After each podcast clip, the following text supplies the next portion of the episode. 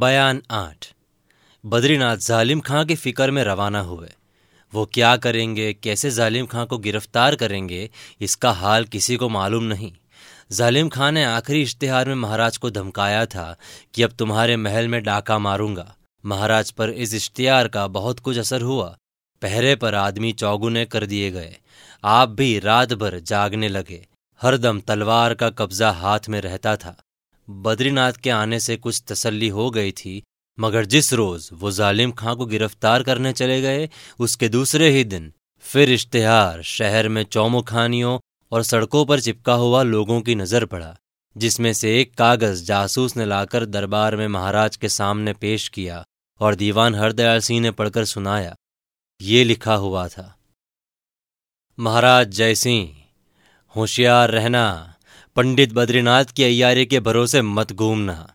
वो कल का छोकरा क्या कर सकता है? पहले तो जालिम खां तुम्हारा दुश्मन था, अब मैं भी पहुँच गया हूँ।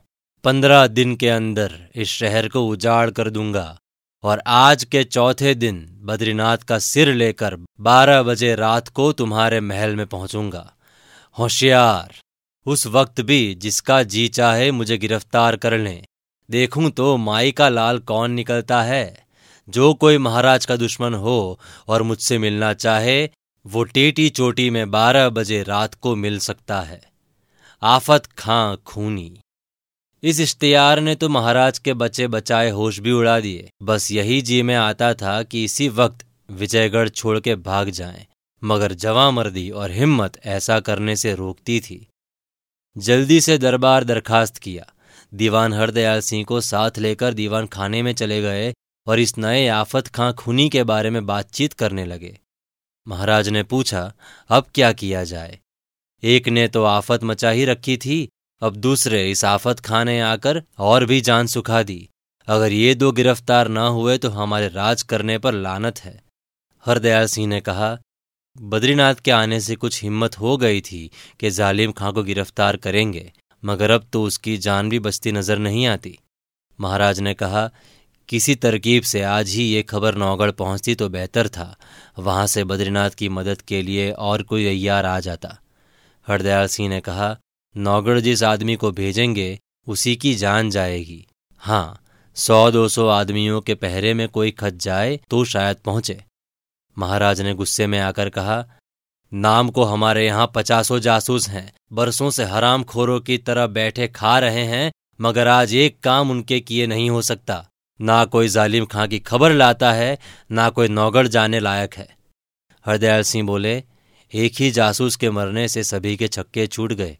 महाराज ने कहा, खैर, आज शाम को हमारे कुल जासूसों को लेकर बाग में आओ। या तो कुछ काम ही निकालेंगे, या सारे जासूस तोप के सामने रखकर उड़ा दिए जाएँगे। फिर जो कुछ होगा, देखा जाएगा। मैं खुद हरामजादे को पकड़ूँगा। हरदयाल सिंह ने कहा, जो हुक्म। तब महाराज बोले, बस अब जाओ। जो हमने कहा है, उसकी फ़िक्र करो। दीवान हरदयाल सिंह महाराज से विदा हो अपने मकान पर गए। मगर हैरान थे कि क्या करें, क्योंकि महाराज को बेहतर क्रोध चढ़ाया था। उम्मीद तो यही थी कि किसी जासूस के किए कुछ न होगा और वो बेचारे मुफ़्त में तोप के आगे उड़ा दिए जाएँगे। फिर ये भी सोचते थे कि जब महाराज खुद उन दुष्टों की गिरफ्तारी की फ़िक्र में घर से निकलेंगे तो मेरी जान भी जाएगी। अब ज़िंदगी की क्या उम्मीद है?